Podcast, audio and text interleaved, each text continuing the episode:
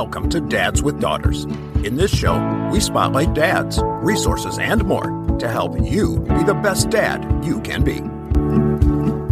Welcome back to the Dads with Daughters podcast, where we bring you guests to help you be active participants in your daughters' lives, raising them to be strong, independent women. Today, we have Corden James with us. He is from Corden James and the Comeback Kids. We're going to talk about that. But we always start our interviews with talking to our guests about being dads. And Corden is a father of three, he's got a daughter and two sons. And this is the Dads with Daughters podcast. So we're going to jump right in and I'm going to talk to you about your daughter here. But first and foremost, Corden, thanks so much for being here.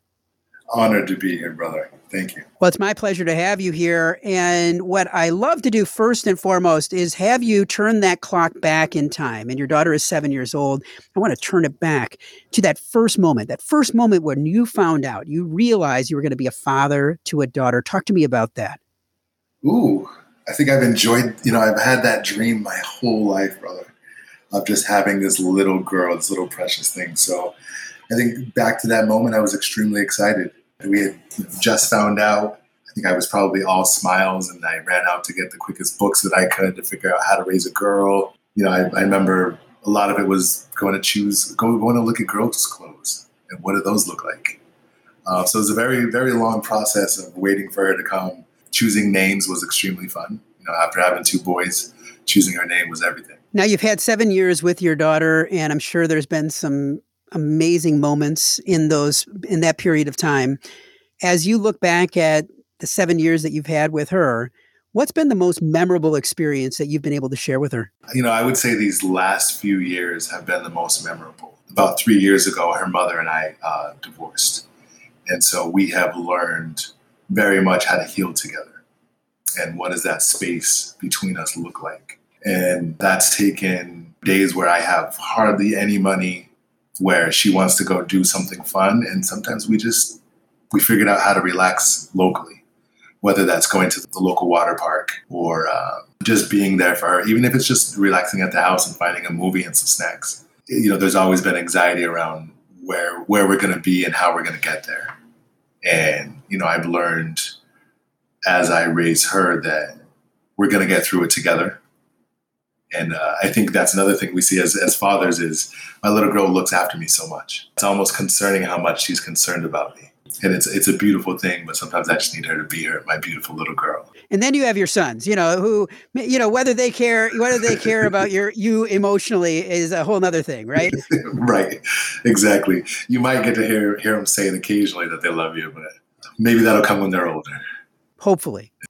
Now, raising a daughter is not always the easiest thing especially when you've gone through the experience of becoming a man yourself and, and knowing what that experience is like like and you're also raising two sons. So so that experience probably echoes some of the experiences that you had as a as a boy growing into a man. But as you look at the times that you've had with your daughter the the times raising your daughter now what would you say has been the hardest part of being a father to a daughter? Mm, that's a great question chris. You know i would say personally, I think learning how to be safe for her. You know, being her dad, I think a lot of, you know, with a military background and such, I realize that I sometimes have a strong exterior and learning what and how to be soft for her as part of our communication method has probably been one of the bigger challenges for me. It's taken me taking care of my own mental health to ensure that I respond to her correctly and that it's not just responding out of anxiety or, or fear, but actually being able to process the emotions and give her the the closure and the independence to be her as well. Now you talked about that softening, that softening of yourself and having to learn that for yourself. Talk to me about that. What did you have to do to be able to I'm going to say reframe, reframe fatherhood for yourself after t- having two boys and then having the gap between your boys because their their age their ages are 12 and 13 so there's a few years difference.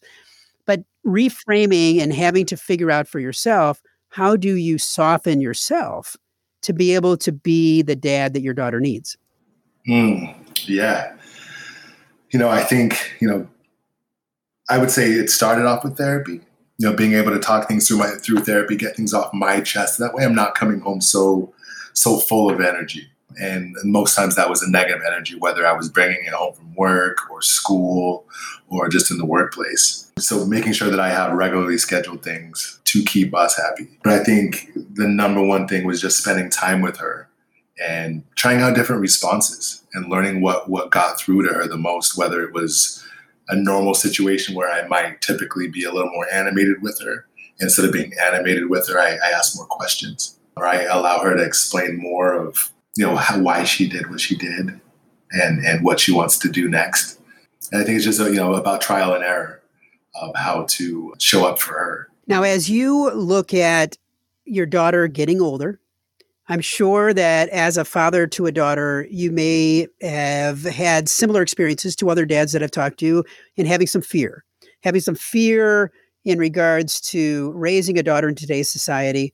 Um, and I don't want to put words in your mouth, but but most dads that I talk to that have daughters have gone through some aspect of fear because of that unknown aspect. As you think about that, what has been the biggest fear that you have in raising a daughter today? Chris, you're coming with the heavy questions today, sir. My biggest fear in raising my daughter, I would say, in not sometimes it's not having enough time in the day to spend with her. As busy fathers and as an entrepreneur running my own business, sometimes it still is those long hours. And I, you know, I sometimes I didn't anticipate to be working these long of hours away from her after seven years. 2020 has really been adjusting that schedule back.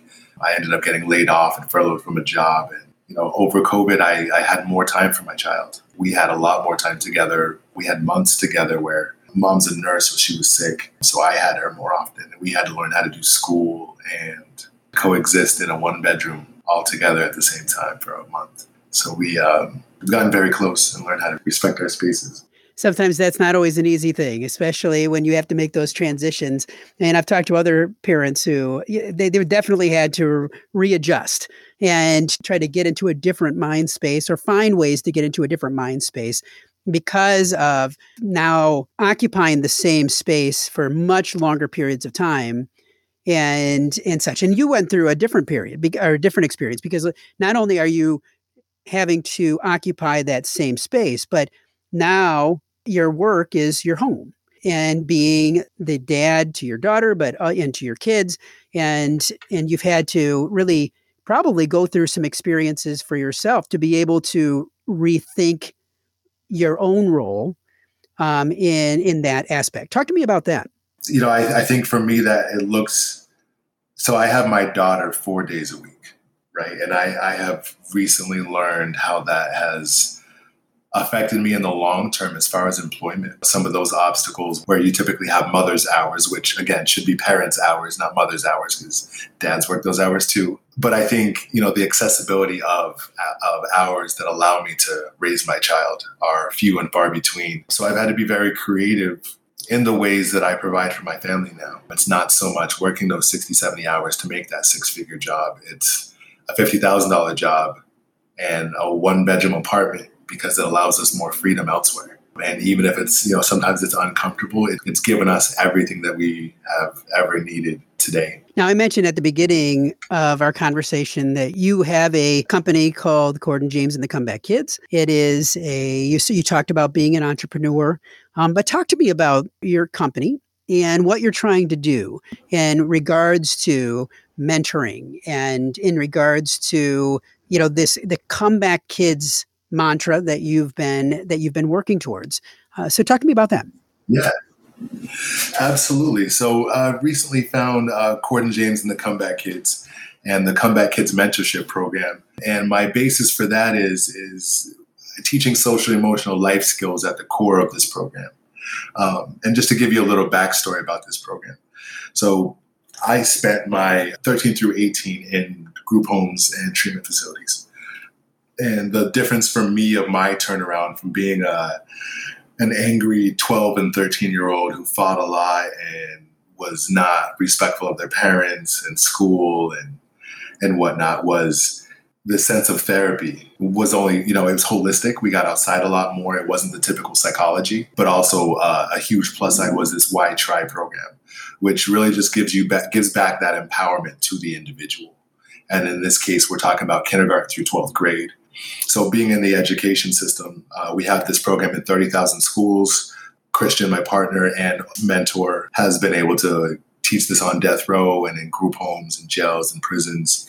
And so, with that being said, establishing it here on the East Coast now in the schools here and working with DCYF and other organizations such as you know the local police department and parole officers, we are accessing these youth and, and reminding them not only that someone cares about them, but also being able to deliver resilience in a visual metaphor you know, when it comes to psychology, cognitive behavioral therapy, we would see that you would have a session with the youth, and at the very end of it, you would ask them what they learned, and it really wasn't too much, a couple words here and there. And when now that we deliver this in a visual metaphor, you know, we we know that 80% of youth learn visually. And so now we have a visual metaphor that's combining education and mental health all in one thing, in one package that teaches ideas and principles around my choices have consequences, how to plug into my support system and who is on my support team. We talk about defense mechanisms and accepting those defense mechanisms and how do we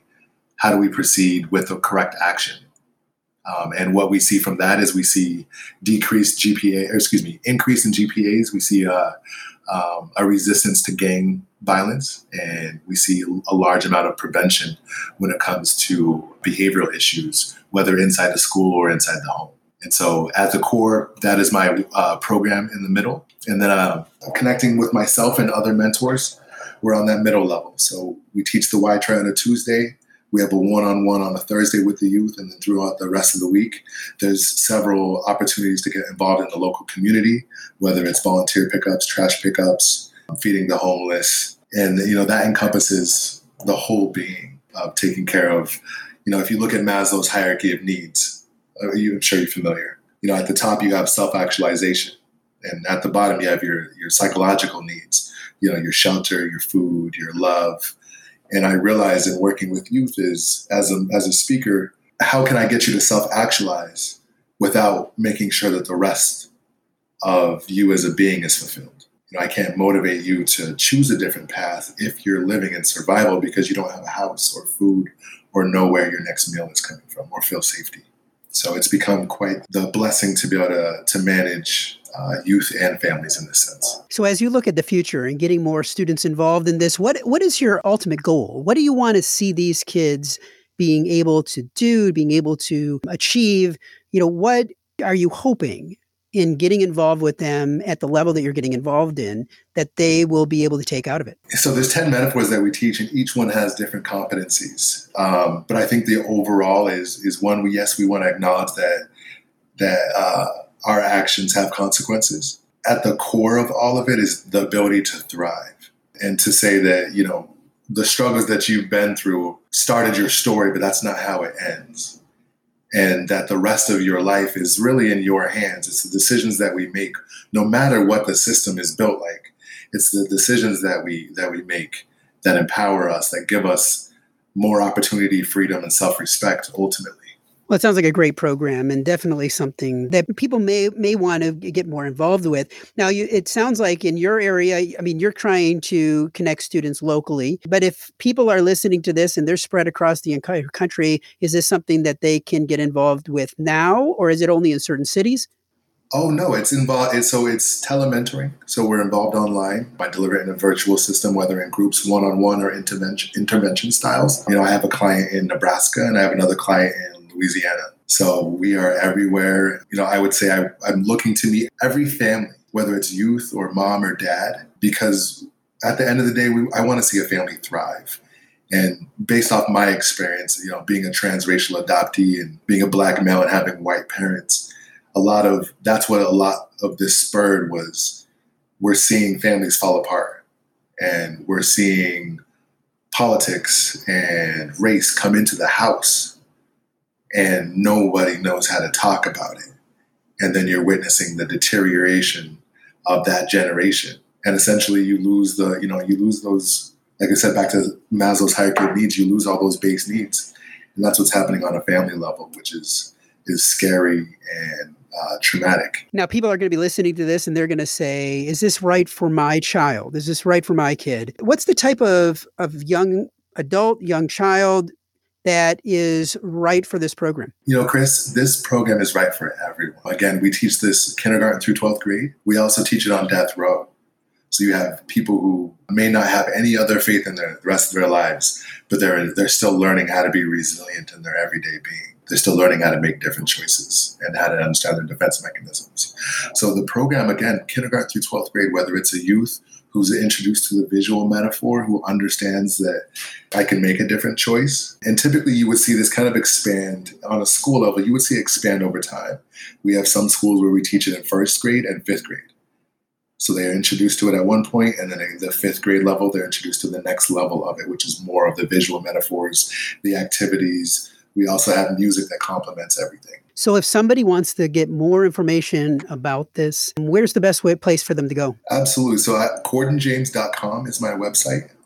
And as well, uh, just searching online, the Comeback Kids Mentorship Program will lead you to that direction and another outside resource, which is great for all resources. There's a bunch of free resources, resources available on the Why Try, Why Try, which is W H Y T R Y question mark is the program. And so being able to Google that and see Christian's story, and you know, again, my old school mentor from 2003. Well, I really appreciate that. And I'll put a link in the notes today so that all of you have the opportunity to go and check out this program and see if it might be a good fit for your family and trying to connect with Corden and what uh, he's trying to do with his program and what his partner's doing with it, with the program in general. Now, Corden, we always finish our interviews with what I like to call our Fatherhood Five, where we ask you five questions to delve okay. even deeper into you as a dad.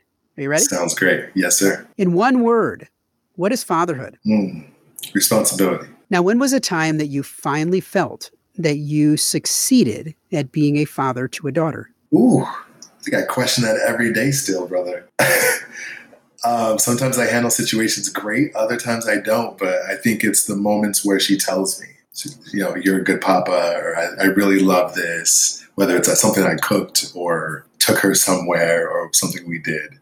It's the uh, hearing her express it back. Now, if I was to talk to your kids, your sons and your daughter, how would they describe you as a dad? Ooh, I would think they would say that dad is extremely goofy. Dad, dad works hard for us. I know my sons really look up to me, so I, so I, I yeah, I, I guess I, I, most of all I hope to be a positive role model and somebody that they feel like they can go to to manifest whatever they need in life.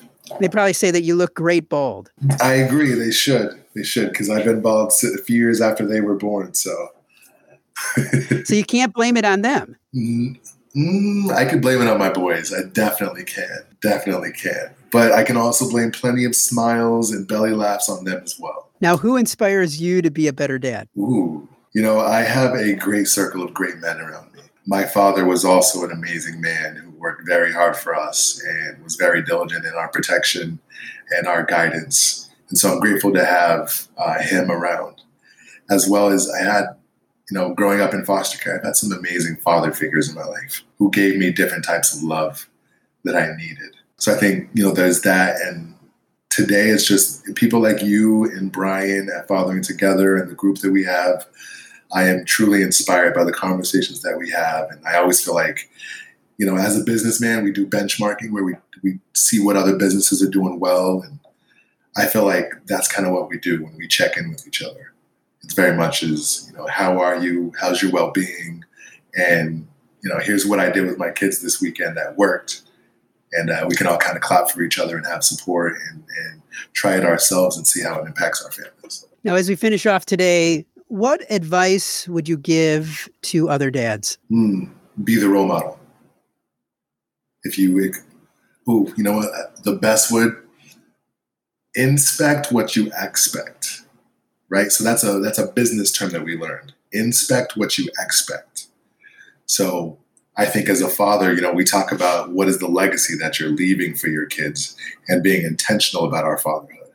And I think at least speaking for myself, I've always had a vision of of who I wanted to be as a father and what I want to leave with if I were to pass tomorrow. And I think being able to express that to your children, as well as being present to model it and support it is extremely important as a father. Definitely agree. And it's that that's an interesting concept to put not only from work but into fatherhood itself. So I appreciate you sharing that.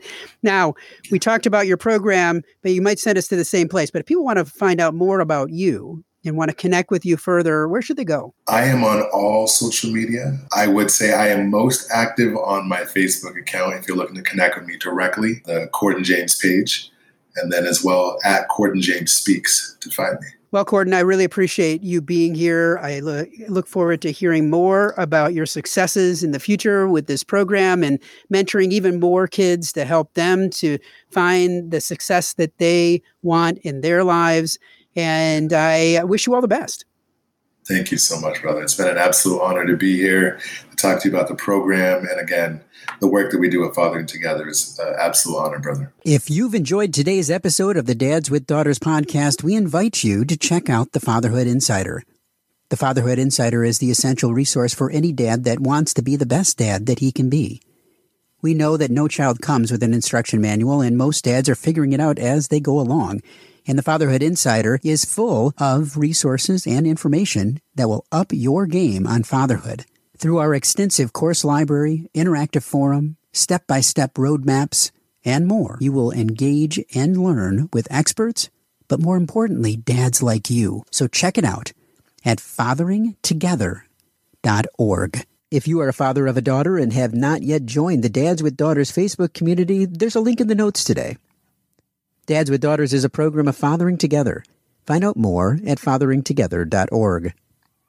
We look forward to having you back for another great guest next week, all geared to helping you raise strong, empowered daughters and be the best dad that you can be. We're all in the same boat, and it's full of tiny screaming passengers. We spend the time we give the lessons, we make the meals, we buy them presents. Bring your A game. Cause those kids are growing fast. The time goes by just like a dynamite blast. Calling astronauts and firemen carpenters and muscle men get out and be the world to them. Be the best dad you can be. Be the best dad you can be.